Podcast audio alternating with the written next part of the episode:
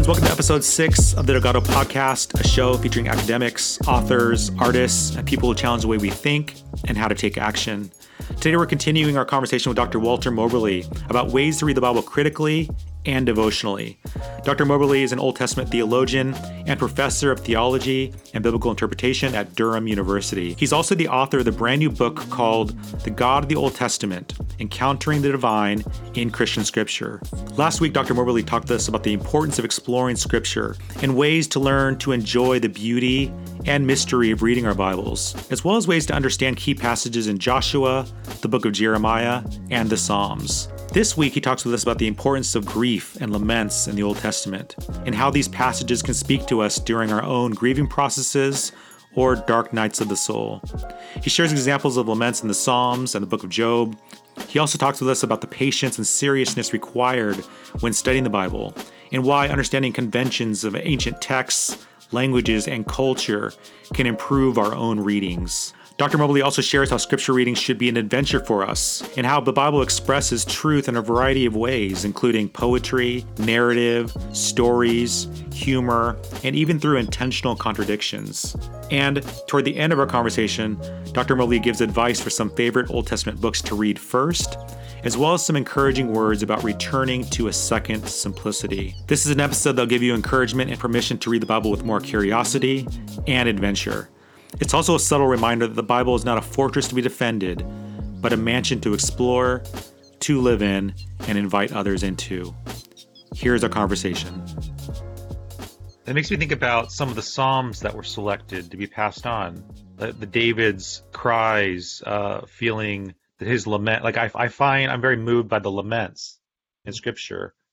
And uh, certainly that in Job, um, but also David the, the Psalms of David where he's crying out to God, "Where are you?" And yeah. the fact that those passages, like you're saying, like these are the ones that are preserved. Yeah, and there's been a really rich rediscovery um, by Old Testament scholars over the last generation, particularly of the importance of lament.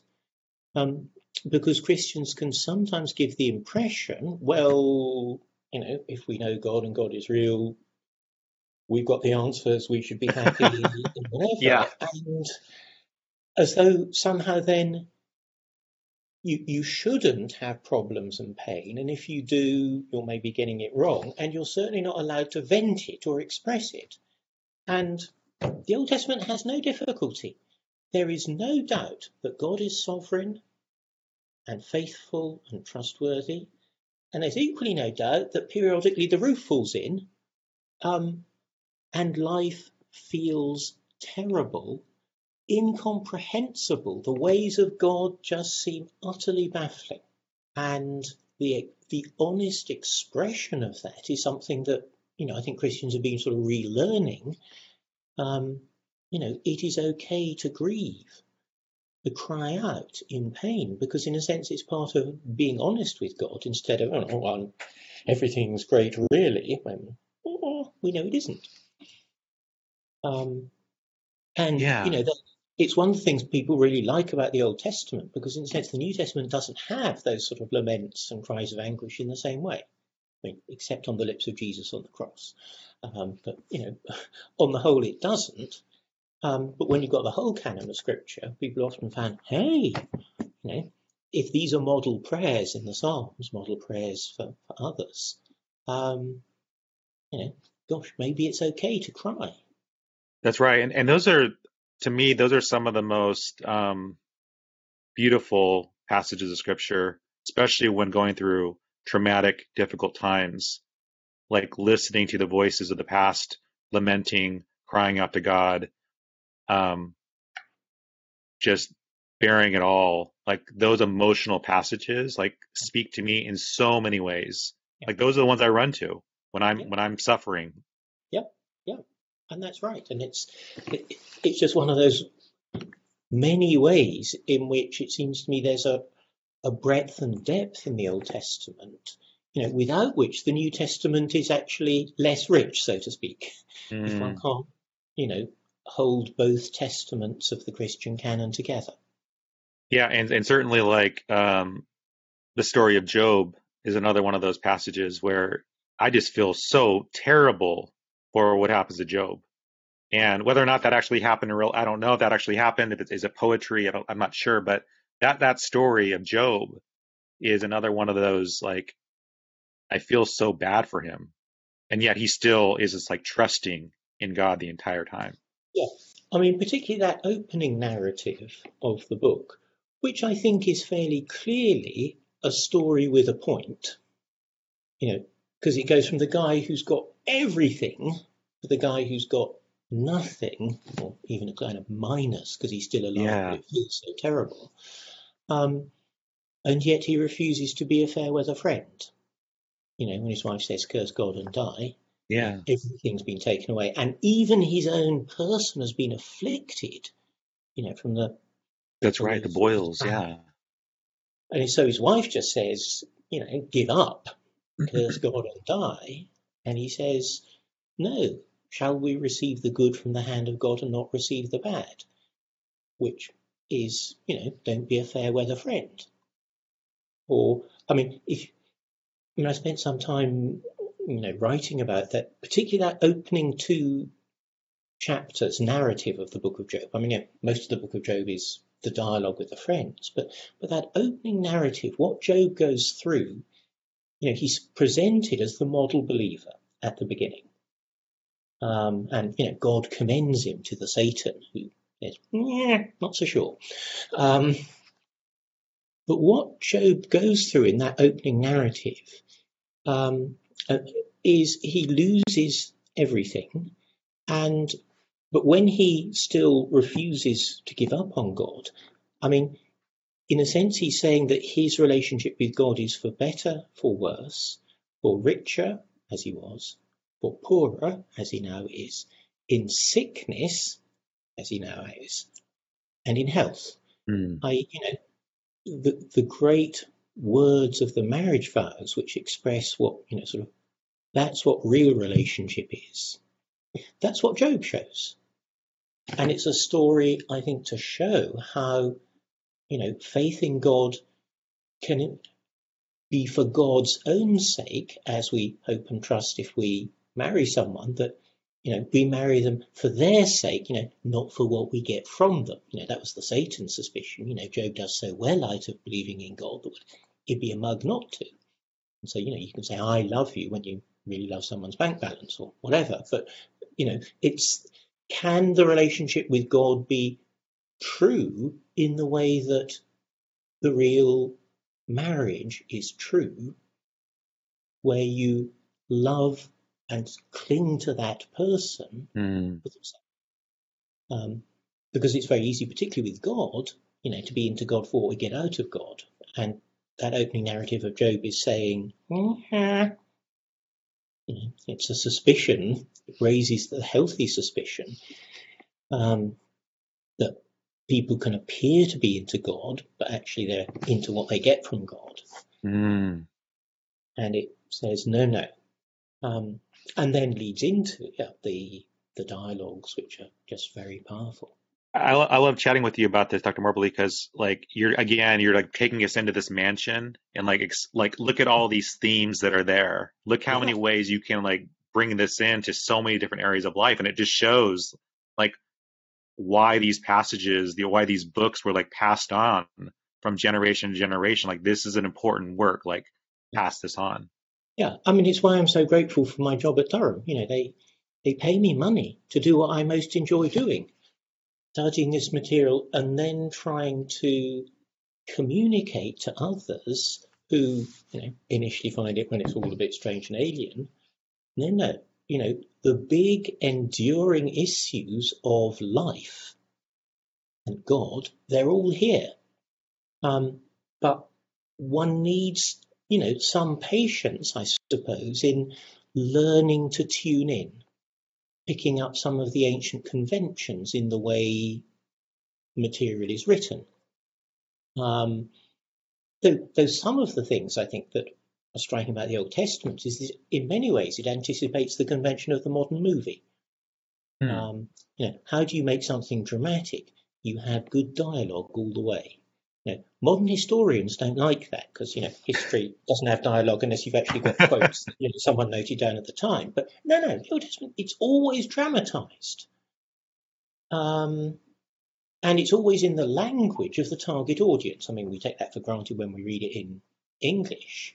Um, of course, it's all in Hebrew originally, but um, you know, when the Pharaoh's daughter um, pulls Moses out of out of the river um, she makes a pun in good biblical Hebrew. I'll call him Moshe in Hebrew because I've marshad him out of the water. Hmm. The Hebrew word mashah means to draw out, and Moshe is his name.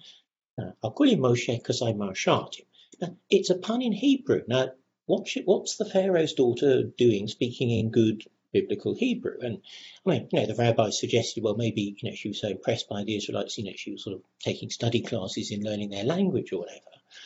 Um, but, you know, the likelihood is it's because the whole thing is written in the language of the target audience, which is Hebrew speakers in the first instance. I mean, um, and and it's also actually, I mean, that particular example is a good, I think, illustration of how the text's concerns aren't necessarily those of the modern historian because the modern historian often gets excited that the name Moses looks like an Egyptian name.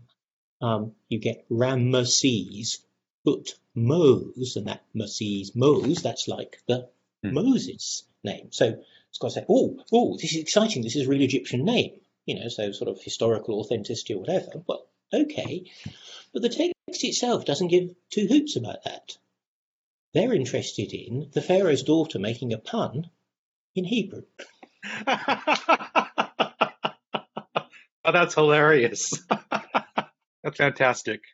Yeah, I mean, again, like, I think what's wonderful is because you have this lens and you have this academic training, um, you can see these things, and um, so I love that you're like you're sharing these things because um, this is something that I wouldn't get, obviously, but it's funny, like you can like see this and like call it out and like, actually, the this was actually one of the points here. It's actually having fun, having a little bit of fun in scripture. Yeah. Yeah. yeah. I mean, we tend to be terribly po faced when we come to scripture. I mean, yeah. I mean, admittedly, scripture isn't greatly humorous. I mean, I think, you know, the book of Jonah has a wonderful dry humour. Um, and, you know, and one or two other passages have a slight sort of gallows humour, you know, that, that, Jews down the centuries have often done rather well, a certain kind of gallows humour. Um, but nonetheless, there are things that I think, uh, I think I mentioned earlier, that if, if we don't understand the conventions of ancient writing, we can handle it very woodenly. And I think, I mean, a real danger for readers today is we almost sort of freeze when we come to the Bible. Well, that's what it says. Did it happen like that? Is it true or not? in a way that we would never dream of doing with any of the movies we watch or the books we read. You know, when it comes on the screen a long time ago in a galaxy far, far away, we're not setting aside, oh, this is two hours of lies and nonsense. We say, hey, great, latest episode, you know. Yeah, right. It's me. Um, we don't have difficulty in our culture in recognizing conventions, how stories on the screen or on the page can relate to life in lots of ways and convey truth in lots of ways. Um, and we're often reluctant to allow that the biblical writers might have been similarly flexible in their conventions, their literary conventions, and how they tell things. Um, and so the, but did it happen like that? And if it didn't, it's not true. You think, well, give me a break. Um, you know, you never apply that, or almost never apply that criterion to anything in a culture where we know have some idea of the conventions. I mean, we don't always know the conventions. You know, sometimes novelists or movie makers trick us or you know lead us up one path and whatever. um, um, but one of the things that I suppose I've you know written on from time to time is just this danger of being terribly wooden mm. when we come to the Bible.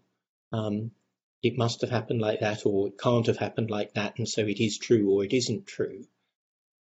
And I was saying, no, no, no, no. Have you tried to read? I sometimes say to my students, would you please read the Bible with the same imaginative seriousness with which you watch your favourite soap? Now, in a soap, you know these are actors, they're scripts. But if it's well done, you're not telling yourself, oh, these are actors and these are scripts. You get into the world and you say, what's going on? Why does this matter? What are they trying to explore or unpack? Because, you know, I think a lot of our culture does it sort of thinking through the soaps. You know, they're, they're the sort of, yeah, often the that's sort right. of voices of, of the culture.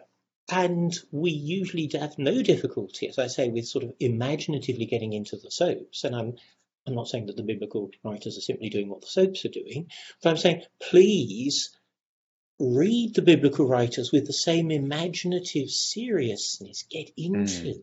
the story that you show elsewhere. Um, because you might be pleasantly surprised.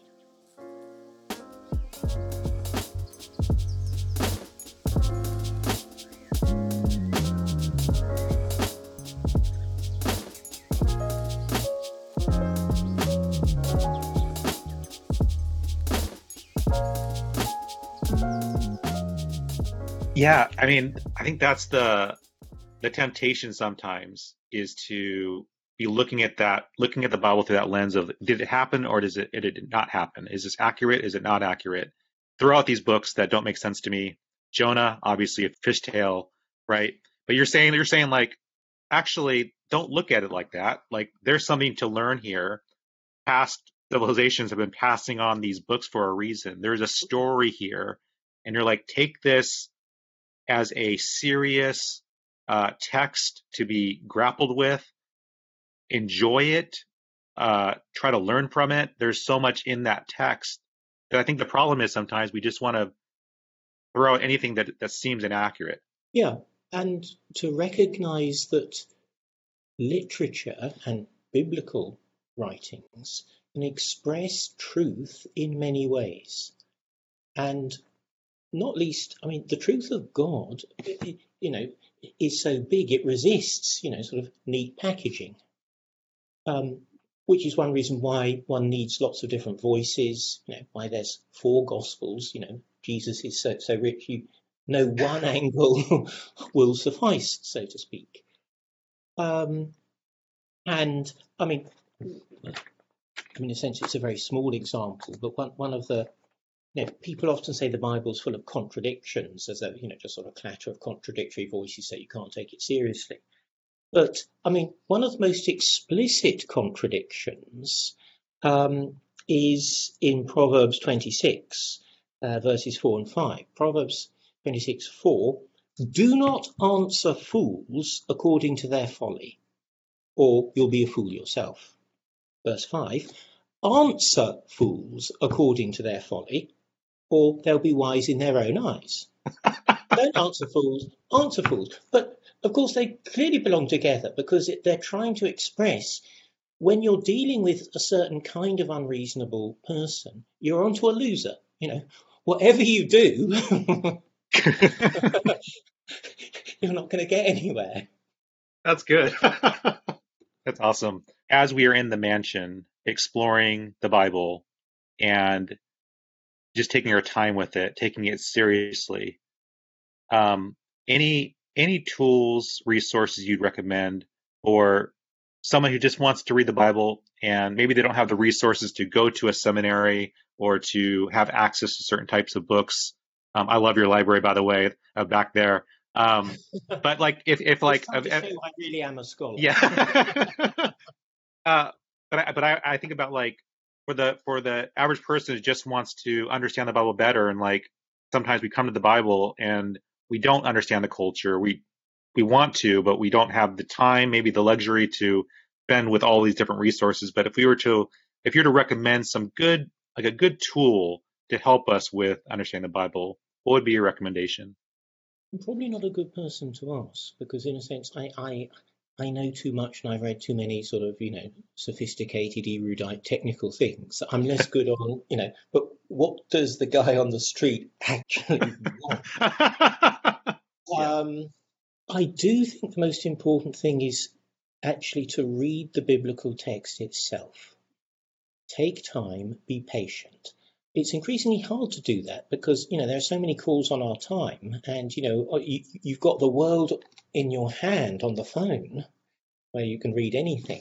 So to give time to the Bible because it actually matters doesn't come so readily as it did perhaps to earlier generations who had fewer, you know, competing things. So just taking time to read, to reread, because often as you just spend time, you begin to say, oh, hang on, I think I'm starting to see, you know, just immersing yourself in the material. Um, my sense is also that increasingly there are good study Bibles for much of history, there, there have been study Bibles. It, it was a, a, an innovation at the Reformation in the 16th century to say, no, no, no, we just must have the pure text of Scripture and strip everything else away. In the Middle Ages, uh, both Christians and Jews had very annotated Bibles. Um, and my sense is that those annotated Bibles or study Bibles are coming back in precisely because people need help. And it was always recognized that people needed help. And so they, in the Reformation, there, you know, because there was such a, a rediscovery of the, the living reality and importance of the word that, you know, all the, the commentaries were stripped away.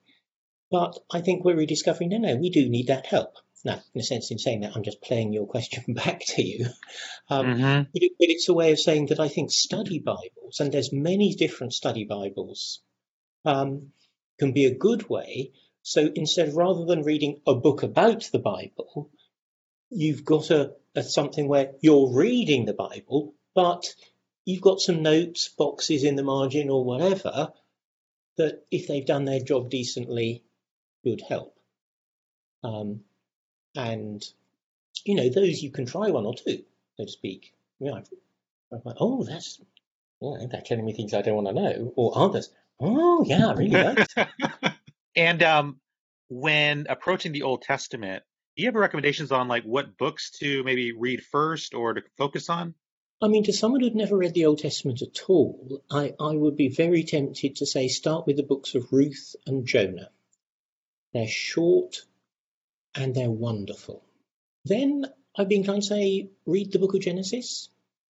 You know, I mean, the controversies around the earlier chapters of Genesis are extensive and somewhat over overcooked, I think. But in a sense, just try and get some sense, because I think often if you just read it, you may get a sense of the the majesty of the vision and maybe a recognition, in a sense, if you can let the text speak, that this really isn't trying to do what the modern scientist is trying to do in, you know, to give the account of the development of the world, life on the world, and so on. It's a different kind of vision of the world as God's world and of our place within it. And the stories of the the ancestors of Israel, I find profoundly moving. Um, you know, there's a sense that there's something very ancient here and yet still able to speak deeply. And the Psalms, you know, dip, dip the Psalms, you know, in some are easier than others, but the Psalms are prayers that, you know, as we've already touched on, you know, at times they let it all hang out. Um, but also the Psalms, as it were, have given believers words when we felt, what can I say? I, I, I can't come up with the words. For at least some occasions, the Psalms have given words that we can make our own. If we want to sort of stammer something to God in prayer, you know, the psalmist can, can help with that. So again, I think the Psalms can be a good uh, way into um, the Old Testament, though you know, probably not just reading through, but you know, people can start with the 23rd Psalm and look back, look forward. You know, they look back, Psalm 22, my God, why have you forsaken me? Oh, um, maybe heard that somewhere. Um, all, all, of which is a way of saying, I mean, I, you know, I, I, have wonderful colleagues who write accessible books on the Old Testament in a way that I don't, you know, for um, ordinary folk. I mean, someone like Ellen Davis at Duke um, writes wonderful, uh, much more accessible things on the Old Testament than I do. I'm I'm much more trying to write for scholars, you know, for Christians who are having to who are doing theology because they're interested or because they're training for ordination and are facing the scholarly questions of how can I, you know, as it were, hold scholarship and faith together, um, which isn't the question of most people on the street. Um, you know, their questions are usually much more pressing. You know, what should I hope for? What should I do? Those kinds of things, and I think you know, Scripture will speak to that, but one has to learn, as it were, to, to go through quite a lot of scholarly stuff. And um, I mean, Paul Ricoeur had the wonderful phrase of a second naivete. Um, that in life we start with a first naivete where we sort of take everything at face value and everything that's, that's great. And then as we grow up, and you know, particularly in our teens, we realize, hang on, um, life ain't like that, and faith ain't like that you know, my prayers aren't getting answered and terrible things are happening and God doesn't seem to do anything about it. And, you know, what do we do?